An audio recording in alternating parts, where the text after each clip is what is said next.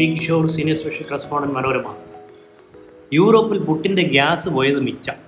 ഇതാണ് നമ്മുടെ ഇത്തവണത്തെ വിഷയം. Welcome to one more edition of bullseye Ukraine യുദ്ധം തുടങ്ങിയപ്പോൾ പുട്ടിൻ യൂറോപ്പിനെ വരട്ടിയിരുന്നു. റഷ്യ പെട്രോളിയവും തരില്ല പ്രകൃതിവാദവും തരില്ല അതായത് ഗ്യാസ് എന്ന് വിളിക്കുന്നത് എൽ എൻ ജി ആണ് ലിക്വി ലിക്വിഫൈഡ് നാച്ചുറൽ ഗ്യാസ് പെട്രോളിയവും തരില്ല പ്രകൃതിവാദ വാതകവും തരത്തില്ല. അടുത്ത മഞ്ഞുകാലത്ത് അതായത് അടുത്ത വിന്ററിൽ യൂറോപ്പ് തണുത്ത് മരവിച്ച് മുട്ടുകാലിൽ വന്ന് കീഴടങ്ങും എന്ന് പുടിൻ പറഞ്ഞു. എന്നിട്ട് എന്തായി അതായത് കഴിഞ്ഞ ഫെബ്രുവരിയിൽ ആണ് യുദ്ധം തുടങ്ങിയത്. അപ്പോൾ കഴിഞ്ഞ കഴിഞ്ഞിട്ട് അങ്ങേ ഫെബ്രുവരിയിൽ യുദ്ധം തുടങ്ങി. നെക്സ്റ്റ് വിന്ററിൽ അടുത്ത വൻ തണുപ്പായിരിക്കും എന്ന് പറഞ്ഞു. നെക്സ്റ്റ് വിന്റർ കഴിഞ്ഞു. ഇപ്പോൾ വീണ്ടും സമ്മറായി എന്നിട്ട് യൂറോപ്പിന് ഒരു പ്രശ്നവും ഉണ്ടായതായിട്ട് കാണുന്നില്ല. റഷ്യൻ എണ്ണയും ഗ്യാസും ഇല്ലെങ്കിൽ യൂറോപ്പിന് ഒന്നും പറ്റിയില്ല. ഇതെങ്ങനെ സംഭവിച്ചു?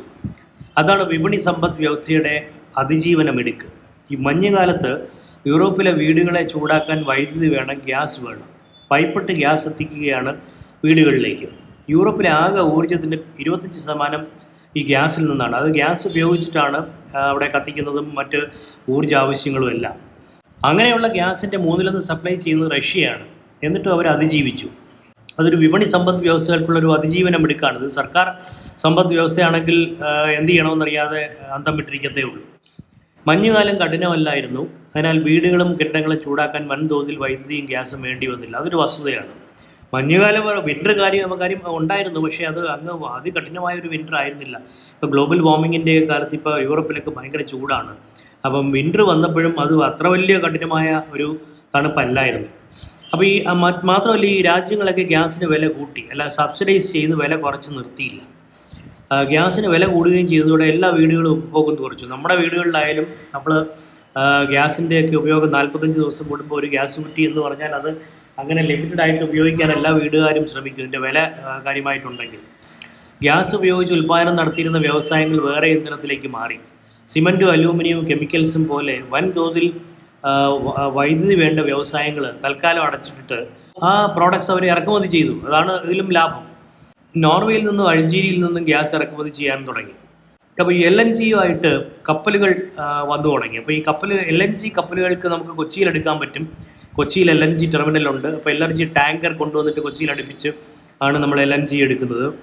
പക്ഷേ യൂറോപ്പിൽ പല പോർട്ടിലും അങ്ങനെ എൽ എൻ ജി പോർട്ട് ഇല്ല എൽ എൻ ജി ടാങ്കറിന് വന്ന് അടുക്കാൻ പറ്റുന്ന പോർട്ടില്ല അതിനുള്ള സംവിധാനങ്ങളില്ല. അവർ പൈപ്പിട്ടാണ് ഗ്യാസ് കൊണ്ടുവരുന്നത്. പക്ഷേ ഇതിപ്പം വെറും പത്ത് മാസം കൊണ്ട് തരം L N G port Germany ഉണ്ടാക്കിയെടുത്തു. അപ്പോൾ ജർമ്മനിയിൽ നിന്ന് പിന്നെ പൈപ്പിട്ട് മറ്റു രാജ്യങ്ങളിലേക്ക് കൊടുക്കാനും പറ്റും. അപ്പോൾ അത് ഇതൊക്കെ അവർ ചെയ്ത നടപടികളാണ്.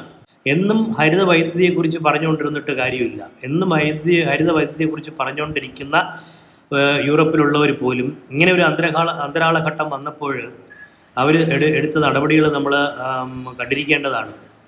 യൂറോപ്പിൽ പൂട്ടിയിട്ടിരുന്ന കൽക്കരി താപ വൈദ്യുതി നിലയങ്ങൾ വീണ്ടും തുറന്ന് പ്രവർത്തിപ്പിച്ചു. അതായത് നമ്മുടെ coal based power stations France പൂട്ടിയ ആണവ നിലയങ്ങളിൽ ഉൽപ്പാദനം തുടങ്ങി. ഇനി അബദ്ധം പറ്റാതിരിക്കാൻ ഒരു രാജ്യത്തിന്മേലുള്ള അമിത ആശ്രിതത്വം ഇല്ലാതാക്കുകയാണ് എല്ലാ യൂറോപ്യൻ രാജ്യങ്ങളും ഇപ്പോൾ ബിസിനസ്സിൽ നമ്മൾ ഇത് ഓർക്കേണ്ട ഒരു കാര്യമാണ്. നമ്മൾ അമിതമായ ആശ്രിതത്വം ഒന്നിലും ഓവർ ഡിപ്പെൻഡൻസ് ഒന്നിലും പാടില്ല. ബിസിനസ്സിൽ മെറ്റീരിയൽ സപ്ലൈക്ക് പലപ്പോഴും പല കമ്പനികളും കാണിക്കുന്നൊരു മണ്ടത്തരമാണ്. ഒരു സോഴ്സിനെ മാത്രം ഒരു സപ്ലയറെ മാത്രം ആശ്രയിച്ചിട്ട് മെറ്റീരിയൽസ് വാങ്ങുക. ഒരു സപ്ലയറിൽ നിന്ന് മാത്രം മെറ്റീരിയൽസ്. അത് വലിയ മണ്ടത്തരമാണ്. അത് പല കാരണങ്ങളാൽ അയാളുടെ സപ്ലൈ ഇല്ലാതായെന്ന് വരാം. അപ്പോൾ പലതിലേക്ക് ഒരു ഡൈവേഴ്സിഫൈ ചെയ്തില്ലെങ്കിൽ ഇത് വേഗം പൊട്ടിപ്പോയെന്ന് വരും. ചില കമ്പനികൾക്കാണെങ്കിൽ ആകെ ഒരു പ്രോഡക്റ്റേ ഉള്ളൂ. ആ ഒരു പ്രോഡക്റ്റിന് ഡിമാൻഡ് ഇല്ലെങ്കിൽ തീർന്നു. ചില കമ്പനികൾക്കാണെങ്കിൽ ആകെ ഒരു കസ്റ്റമറേ ഉള്ളൂ. അവർ അവർ പ്രൊഡ്യൂസ് ചെയ്യുന്ന അവരൊരു കസ്റ്റമർക്ക് കൊടുക്കുന്നു. ഈ കസ്റ്റമർക്ക് ആവശ്യം കുറയുന്ന സമയത്ത് ഈ ബിസിനസ് പൊട്ടിപ്പോകും. അപ്പോൾ ആകെ ഒരു പ്രോഡക്റ്റേ ഉള്ളൂ ആകെ ഒരു കസ്റ്റമറേ ഉള്ളൂ ആകെ ഒരു മെറ്റീരിയൽ സപ്ലയറേ ഉള്ളൂ. ഇത്തരം സ്ഥിതികളെല്ലാം ഒഴിവാക്കേണ്ടതാണ്. എപ്പോഴും ഡൈവേഴ്സി പലതരം പ്രോഡക്ട്സ് ഉണ്ടാക്കുക പല കസ്റ്റമേഴ്സ് ഉണ്ടായിരിക്കുക പല മെറ്റീരിയൽ സപ്ലൈ സോഴ്സസ് ഉണ്ടായിരിക്കുക. ഇതൊക്കെ ബിസിനസ് വളരെ ചെയ്യേണ്ട ഒരു കാര്യമാണ്. ഈ യൂറോപ്പിൽ നിന്ന് നമ്മൾ പഠിക്കുന്ന ഒരു പാഠം എന്ന് പറയുന്നത് അതാണ്. ചികിത്സയ്ക്ക് മുഴുവൻ മരുന്ന് മുഴുവൻ മരുന്നും ഇറക്കുമതി ചെയ്യുന്ന ഒരുപാട് യൂറോപ്യൻ രാജ്യങ്ങളുണ്ട്. ഇന്ത്യയിൽ നിന്നാണ് പ്രധാനമായിട്ടും ഇറക്കുമതി. പ്രത്യേകിച്ച് ആഫ്രിക്കൻ രാജ്യങ്ങളിലും യു എസിലും യൂറോപ്പിലും ഒക്കെ. ഈ ഇന്ത്യയുടെ ബിഗ് ഫാർമ കമ്പനികളിൽ നിന്നാണ് ഇറക്കുമതി. ഇപ്പോൾ ഇപ്പോൾ യൂറോപ്യൻ രാജ്യങ്ങൾ സ്വന്തമായിട്ട് ഫാർമ കമ്പനികൾ ഉണ്ടാക്കി അവർ ഫാക്ടറികൾ ഉണ്ടാക്കി അവർ മരുന്ന് ഉണ്ടാക്കുകയാണ്.